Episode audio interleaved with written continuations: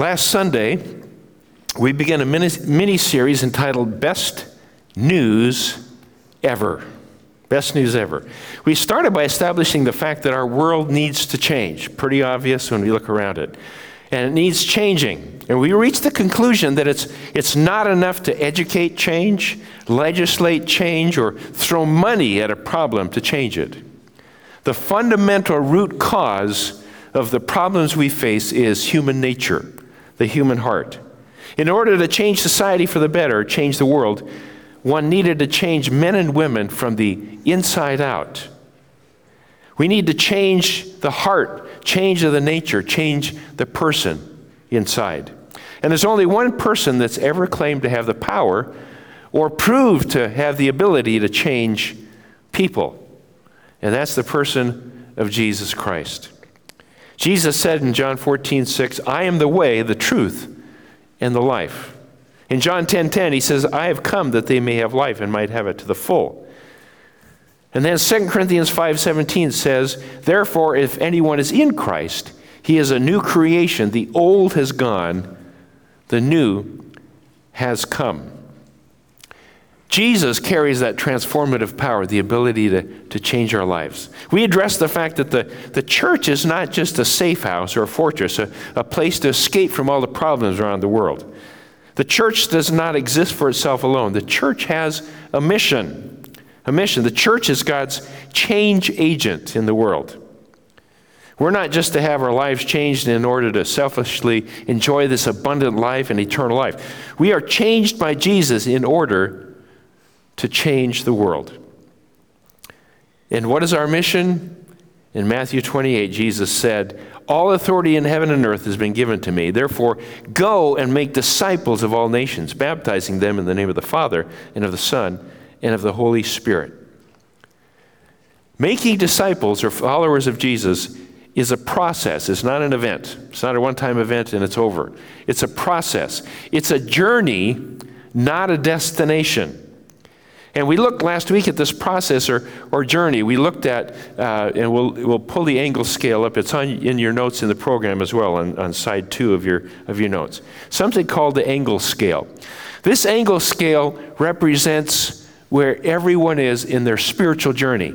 We're all in a spiritual journey. We have a relationship with the, with, with the, the spiritual realm and with God in some capacity. And we saw at a minus five that there was, a, there was no awareness of a supreme being. There are people that either don't acknowledge or they don't care or they have no awareness of a supreme being. Then there are those that have an awareness of a supreme being, but they have no working knowledge or no knowledge of this God. And then minus three is an awareness and a positive attitude toward the gospel. That means that people are aware that, that God loved people so much, that we mattered to God so much that He sent Jesus to reestablish that relationship with Him. So Jesus came and demonstrated who God was, but, but He also died. God died for us and was resurrected so that we could know God personally. And that's where some people are. They're aware of that. But there, there's also a need to, to take action on that and to repent and have faith in Jesus Christ. It's not just a passive intellectual assent to a set of theological or religious propositions, it's an actual belief in and placing trust in that. And then there's the, the, the what, what Jesus called being born again, a new creation. And there's a process along that. Now, all of us are somewhere along this scale. And as we looked at message, uh, our message last Sunday, we looked at two stories about people who had experienced this particular transition or change coming through this Engel scale and reaching that point of being born again, the, the new creation. Two of these two in particular had experienced crises or challenges in their life that, that demonstrated or raised their, their level of receptivity to Jesus, understanding that they needed more than what they could provide. They needed something more. They needed God. And these challenges brought them into that realization.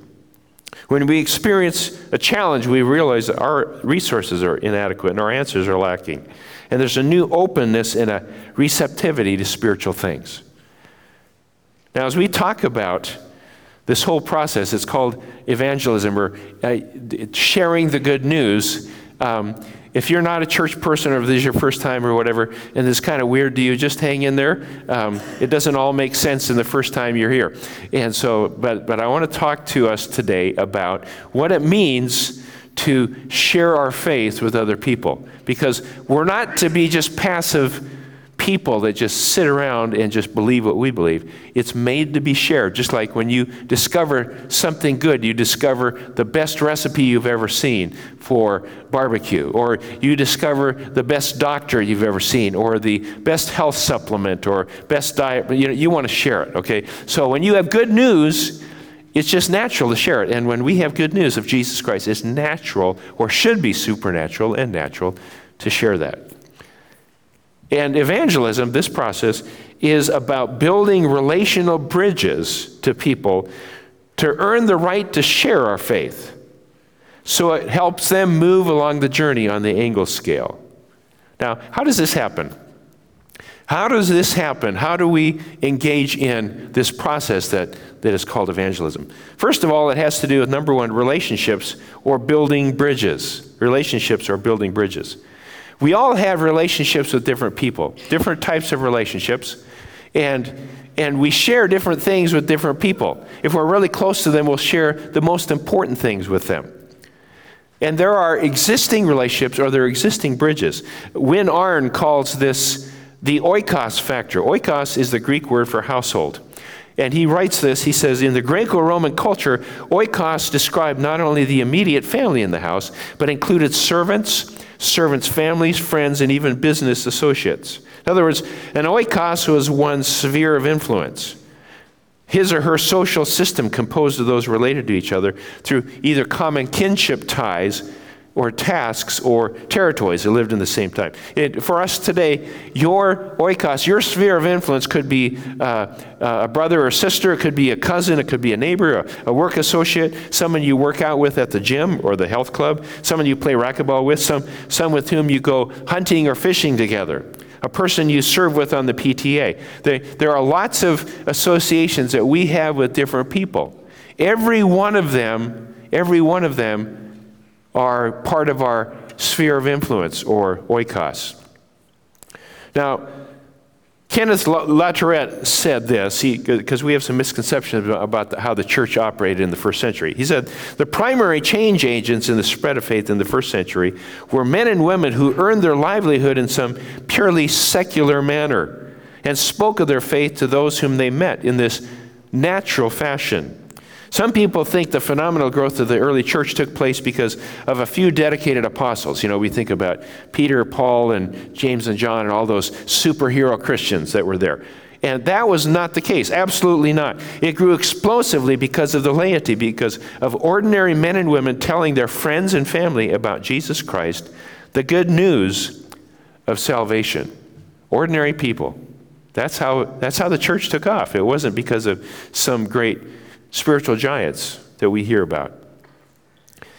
And Michael Green observes the early Christians knew that when the message of faith was heard and demonstrated by friends and family who were known and trusted, receptivity to the gospel increased tremendously. Trusted relationship. When someone trusts you, they're going to listen to what you say. And we establish trust by relationship relationship. There's an interesting study done by Charles and Win Arn over 30 years ago now, asked 14,000 people. They asked them this question What or who, what or who was responsible for your coming to Christ? What or who was responsible for your coming to Christ? And they divided the responses into eight categories, and it's listed on your notes. It's going to be on the screen as well. There were eight categories that were listed. This is what or who brought me to Christ. One was a special need, or uh, there was a walk in, uh, pastor, uh, a visitation program, a Sunday school uh, ministry, whatever, evangelistic crusade, a church program, or a friend or relative. All these were ways in which people came to faith in Jesus Christ. And the interesting thing is that people came to faith in Jesus in many different ways, but 70 to 9, 75 to 90 percent of the people that came to faith in Christ said it was because of a friend or relative, a family or friends, a friend or relative. Now, the same study, That was over 30 years ago. The same study was conducted in 2016, about a year and a half ago. In 2016, by Gary McIntosh, it was published in the book Growing God's Church How People Are Actually Coming to Faith Today. It's a great book. In fact, we're going to go through it as a leadership team soon. How people are actually coming to faith today. And while there are some significant differences, the common denominator is that over 60%, 60% plus, of new believers come to Jesus as a result of a relationship. It's a relationship. And most of them as a result of a conversation of some sort. A conversation. And women more often had a conversation with family members, men more often conversation with other friends. It's, it's relationships. It's relationships. Also, for Christians and church family, those of you that are Christians and church families and you're concerned about your children following the faith and coming to Christ, he writes of particular emphasis was regular attendance at church, family devotions, and Bible reading at home. He said, if you practice these things, regular church attendance, family devotions, and Bible reading at home, and combined with the modeling of a godly life by parents, there's a huge, huge percentage of children come to faith in Christ because of that. Parents and the home, we have an enormous influence on our children. Relationships, building bridges, something we do every day. Relationships. Evangelism starts with relationships. Secondly, there's the giving a verbal witness. Giving a verbal witness. We need to understand the basics of the good news of Jesus so we can share with people if they want to know. One of the things that we're doing as we go through, and this isn't a, this is unapologetic push for connect groups because we're going through just walk across the room by bill hybels. And, and when you go through it one of the things about when, when you go through something as scary as evangelism training or whatever it's, it's nice to know that you can be in a group of other people who are likely uh, in like-minded and as, as likely as nervous about you are. But the thing is is that you can discuss and talk about it. And during this time we'll be talking about how how to how to do that and, and what to do with that and, and we're going through the book like i said just walk across a room uh, sometimes it's as simple as walking across a room literally and th- that's what we're doing in connect groups this winter quarter but we need to understand the basics, and, and we hope to, by the time we finish that book, understand a lot of the basics. Um, sooner or later, later we're going to all have the opportunity to give a verbal, a verbal understanding of our faith. And, and, and it's important that we understand how to say it. What, how, do I, how do I tell it? Now, there's, a, there's something that, that, that when we're ready to share our faith, there's something that's called preparation that God does. It's a preparation of the Holy Spirit. Because sometimes we think we we got to do all the work in, in, in, in sharing our faith, but many times God prepares the way for us. And people may begin to ask you questions about your faith because they notice something is different. Preparation. Uh, I want to share a story about preparation, how God prepared somebody to, to uh, come to faith. Um, if you follow football, uh, how many of you follow college and professional football a little bit? Okay. How many of you have heard of the, uh, the coach Dave Wannstedt? Dave Wannstedt. Okay. A few of you. Okay. Dave Wannstedt. Um, Dave was early in his career as an assistant coach of the Miami Hurricanes.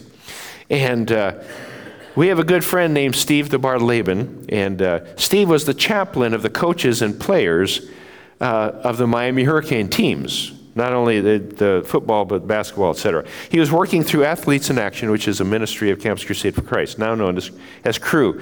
And what Steve would do is he would, he would go to games, he'd go to practices, and he would spend time with, with players. He built relationships with players.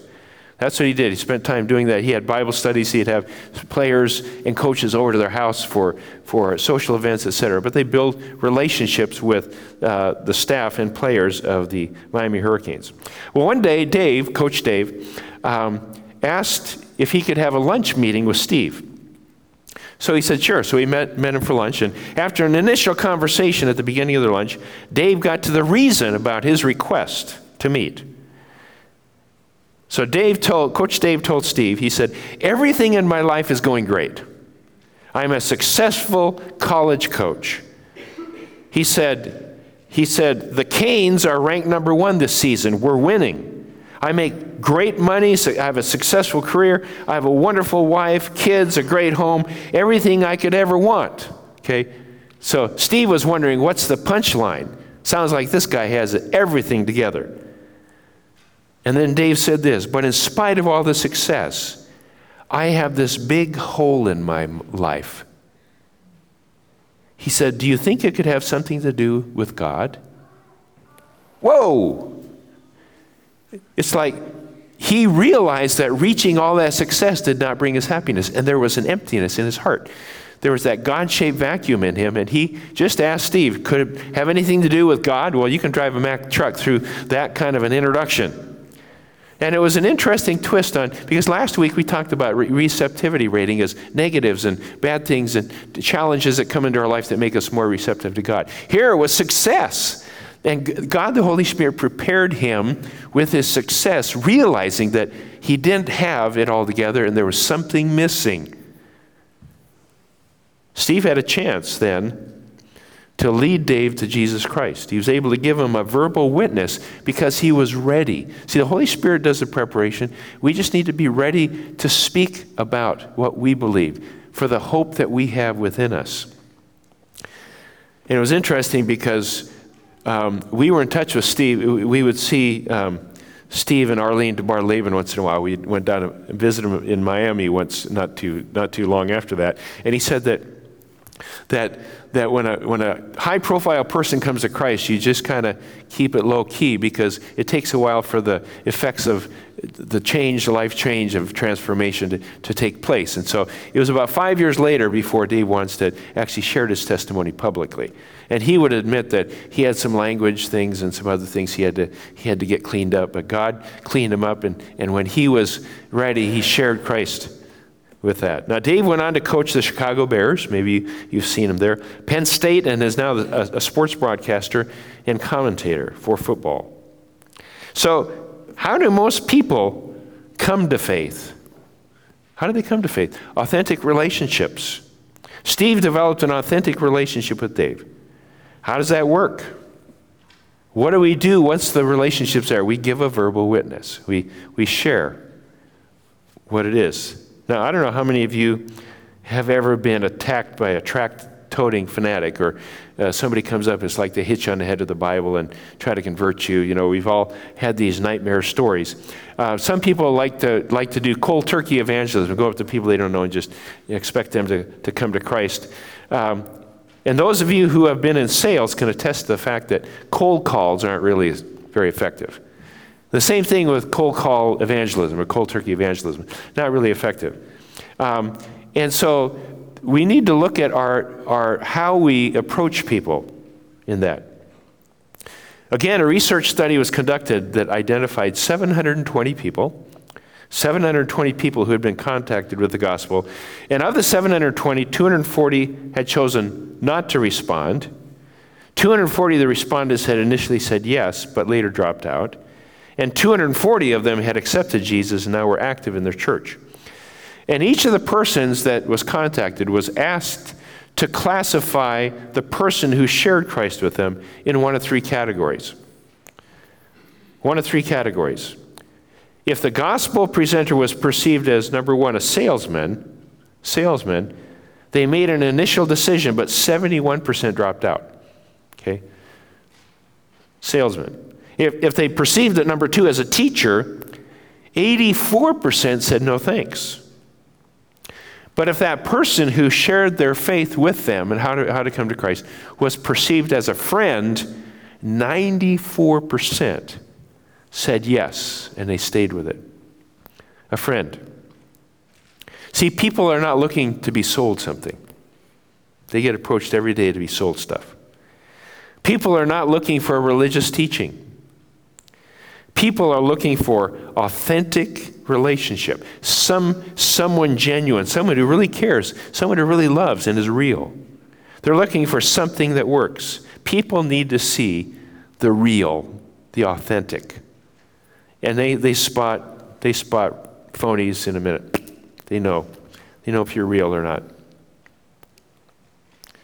Thirdly, evangelism is ministry to felt needs. Ministry to felt needs. There was an elderly woman in our church in Lakewood, Washington. Her name was Grace Day. She spent most of her time at, at home for health reasons, because, and she didn't get, get out much. Grace ran our what was called our meals ministry, meals ministry. She would recruit people and organize meals to be sent to families in need whether there's a health crisis or they just had a baby in the family or something happened in their family and they needed help. And these families were in need, starving, probably because dads couldn't cook. But that's, that's another story. Or they would just send meals to families going through tough times. Well, Church of Lakewood is very close to Fort Lewis. It was an Army post. Today it's Joint Base Lewis McChord. And we had a lot of families in our church that were uh, living on post. They're part of the Army and they lived at Fort Lewis. Now, one of our families had a neighbor across the street where the mother had contracted cancer, and the mother had to go into Madigan Army Hospital for extended cancer treatment. She was gone for a long, long, long periods of time. So our family called Grace and sent meals ministry into gear. Every day for weeks, one of our volunteers brought this family across the street from our family, brought them dinner. Now, right next door to the family that was getting the meals, that was a neighbor, a non church family, and they watched this happen for a couple weeks and they saw this happening and they, they finally got curious and asked the neighbor, seeing the meals delivered, said, Who are these people that are giving you meals? And the dad of the family said, They're people from the church of Lakewood. He said, Oh, I didn't know you went to church. He said, Oh, we don't. You, you don't go to church? You, you, do you know these people? No, we don't know these people. He says, No, our friends across the street go to the church and they know the people, and so they're bringing meals. Weird, you know, weird. People they don't even know are bringing meals to him? What is the deal here? Her name was Marcia. And Marcia, the wife and mother, became curious. Who would do that? Who would do that for people they don't even know? So she decided to visit our church. She came for two months by herself and discovered a community of believers who expressed genuine love. They were living out their changed lives, lives changed by Jesus Christ. And one Sunday, one Sunday morning, she came forward during our ministry time. And she told me she wanted what these people had. And she gave her heart to Jesus Christ. Marcia began to bring her children, two children, and within one month, her children, who were in our children's ministry, gave their hearts to Jesus. Well, the change in Marcia and her children was, was dramatic. Her husband, Lee, which, who was clueless about anything that was going on, observed such a change in his wife and his kids, he began to interrogate them and said, What happened? What's different? Where, what, what's going on? Well, he decided to come and check it out too. Within a three month period, the entire family came to Christ entirely entire family changed by meals meals acts of love all overseen by grace day essentially a shut-in carried out by volunteer cooks. No great evangelistic crusade there was no pastor involved. Changed lives. Ministry to felt needs and as happens in, in the military, shortly afterwards, Lee and Marcia Bell were transferred by the army to Ger- Germany, and they began to share their faith in their neighborhood in Germany. How did I know? Because they wrote and asked for our sermon tapes. We used tapes back then. You guys don't know what cassettes are, but that's what we used back then. And they wanted them sent every week so they could use them for their Bible study as they were doing an evangelistic Bible study in their neighborhood. All started with Grace Day a shut in doing meals ministry. Felt needs. Think for a moment about all the ways you can demonstrate the love of Jesus to those you know. Ministry to felt needs. Finally, evangelism is personal evidence. Personal evidence. Personal evidence. Every one of us has a story Now, some of you think about the dramatic stories of the before and after, and you've heard these dramatic testimonies about uh, the criminal that was converted and came and, complete, and turned into a, an evangelist. And maybe you say, I don't have that big of a, of a difference, but you have a story to tell. Your faith journey is unique, and it will communicate to someone who's in your situation a story. And we desire to equip you to tell your story and give you the tools to share your faith. And I want to share with you just an example of how I took a tool. I actually learned it from Bill Hybels and incorporated it into sharing my faith in a story. I shared this story at the memorial service for Brian Griffin. Some of you may remember. Several years ago, I attended a conference in Louisville, Kentucky, and on the 40 minute flight from Louisville to Cincinnati, where I was to transfer to a plane to Seattle, I sat next to a, a man named Sanjay an orthopedic surgeon, an immigrant from India. Most people from other countries are very open to having a conversation about it, just a wide range of topics. And after asking about his occupation, his background, his family, his journey to the United States, I asked him what religion he practiced. He said, I'm a Hindu. So I said to him, I said, I've studied comparative religions, but I prefer to hear directly from people who practice their religion. As a Hindu, what is it you believe and practice? Sanjay was very animated and engaging as he talked about his beliefs. He shared about the three major tenets of his religion. Then he talked about his, his children who enrolled in a parochial school. I said, Wow. I said, Does that present any conflicts or challenges? His answer was, No. He said, All religions are pretty much the same. We're a bilingual family. He said, I guess we also practice bi-religion. He further expanded his beliefs, talking about the, the life cycle. It was kind of an interesting perspective. He said, hypothetically, let's say we have a life of 100 years. 100 years. I would divide that into four parts, he said. The first 25, the first quarter of my life, 25 years, are preparation and training. The second quarter, the 25 years, are marriage, family, occupation, and accumulation. He said the third quarter, the third 25 years, are trying to wean oneself from materialism. I said, I understand that. I've got two daughters in college. Then he said the final 25 years is preparation for the beyond. I asked him, after that, what then? Sanjay answered, Well, that's controversial. He says if you believe you've been good and practiced your religion, you can earn the right to come back again. It's called reincarnation. I asked, What if you're not good enough? Sanjay said there are two tracks, one for good and one for bad. Don't you Christians have something like that? Heaven and. I said, Yeah, we have heaven and hell. I asked, How do you know where you're going? He answered, You can't know. You just hope. I said, that is where Christianity differs from all other religions. We believe you can know. I had read and practiced an approach to share my faith taught by Bill Hybels, and it's found in Just Walk Across the Room. It goes like this The difference between every other religion and Christianity is that all other religions can be described with the word do, D O. It's about trying to do enough good things to please God. The problem is we can never know when we've done enough. And the, the Bible tells us we never can do enough. We all fall short. On contrast, it is Christianity, described by the word done, D O N E. Jesus did what we could never do. He lived the perfect life we could not. He died on the cross to pay for our wrongdoings. Do is trying to appease God, never knowing when, if we've done enough. Done, Christianity is that Jesus died to pay the price. We receive the gift he offers us.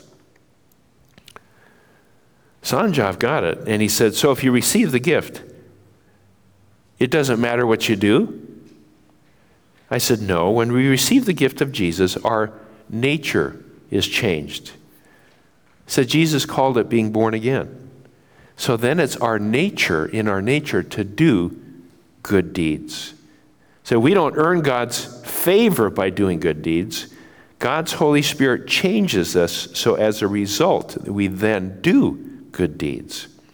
Good deeds are not the cause of our salvation, good deeds are the result of our salvation. Then I quoted 1 John 5 11. And this is the testimony God has given us eternal life. And this life is in His Son. He who has the Son, Jesus, has life. He who does not have the Son of God, Jesus, does not have the life. I write these things to you who believe in the name of the Son of God, so that you may know that you have eternal life. Sanjay said, I guess there's a big difference between all the other religions and Christianity. I said, Yes, we have a guarantee. We were now at the terminal, and Sanjay thanked me, and both of us wished that we were flying the next leg together. That's a tool that you can use to talk about Christianity, that God gave me the opportunity to share. And everything we do, every person we relate to, every interaction we have, will push people closer to God or push them away from God. When I was in grade school, we used to go out, we lived in southern Minnesota, and we used to go out to western Washington, uh, northwest Washington, a place called Bellingham, where my grandparents had a, a cabin. They had a cabin on Bellingham Bay, part of the Puget Sound. And uh, one of our favorite things, my two older brothers and I would go down to the beach. It was sand and driftwood and a bunch of rocks and all kinds of stuff. Is, is driftwood was always floating in. And so if we spotted a piece of driftwood we wanted to, to, to get, it was too cold to go in the water. It was like 50 degrees. It was just really freezing. We would take rocks and we would throw it so it would land on the other side of the, of the piece of driftwood. And it would start moving in. And you'd throw it again and Move it a little closer, throw it again. Then if you threw it on this side, go back, you'd have to start over. But every time we threw a rock, our goal was to, was to land the rock on the other side and pull that piece of driftwood closer until it came all the way into shore. We spent hours doing that. Get these big, huge pieces of driftwood and logs. It was, it was a great, fun thing to do. Well, I use as, as an illustration of everything we do will either bring people closer or further away. It's like being part of a chain. There are links in a chain, and let's say there are 20 links in a chain that, that are necessary for a person to come to faith in Jesus Christ. We're trying to move them down the Engel scale so they come to that faith in Jesus Christ. And, and you may be link number five. And it's important that, first of all, you fulfill that link in such a way that you draw them closer to God, not push them away, closer to God. And then you may just get to love them. You may do something that they say, I wonder why they're different. You may do something as link number 17 that brings them closer to God. It may be that you get to share with them personal faith. And it may be link number 20 that actually gets to pray with them to receive Jesus Christ. Now, just because you weren't linked number 20 doesn't mean you weren't important. Every person had a part to play in bringing them in closer to Jesus. Every link is important. And every person that you interact with, every one of them, is going to be drawn closer to God or not. And someday, you'll find out your impact on that person relationships, building bridges, giving a verbal witness, ministry to felt needs, and personal evidence, your unique story. Our job is to be faithful, to be the link, and to move people closer to God. And the question today is where are you in your spiritual journey? We're all over the map, probably. And you may be here today and realize for the first time that Jesus came to establish that relationship with God. How do we, how do we come to faith in Jesus? Means to believe in Jesus and place your trust in him. See, we're separated from God, but Jesus came to live and then he died for my sins to restore that relationship with God. He's the loving, seeking God wanting to restore spiritually seeking people to that relationship. To believe in Jesus means to acknowledge I'm a sinner. I can't save myself. And to place my trust in Jesus and accept his sacrifice as a free gift. It means making Jesus the leader in charge of my life, asking him to come into my life and take charge. And if you are here this morning and you want to do that, you can do that this morning. You too can have new life and eternal life. Guaranteed. The goal for this message series and our goal for Connect groups this winter is to take the fear out of evangelizing, evangelism and to normalize it as part of our everyday relationships. And I trust that you'll be encouraged to develop those relationships with people in your life and become as comfortable sharing your faith as you are about talking about the weather or anything else. See, it really isn't rocket science, it's relationship. Let's pray.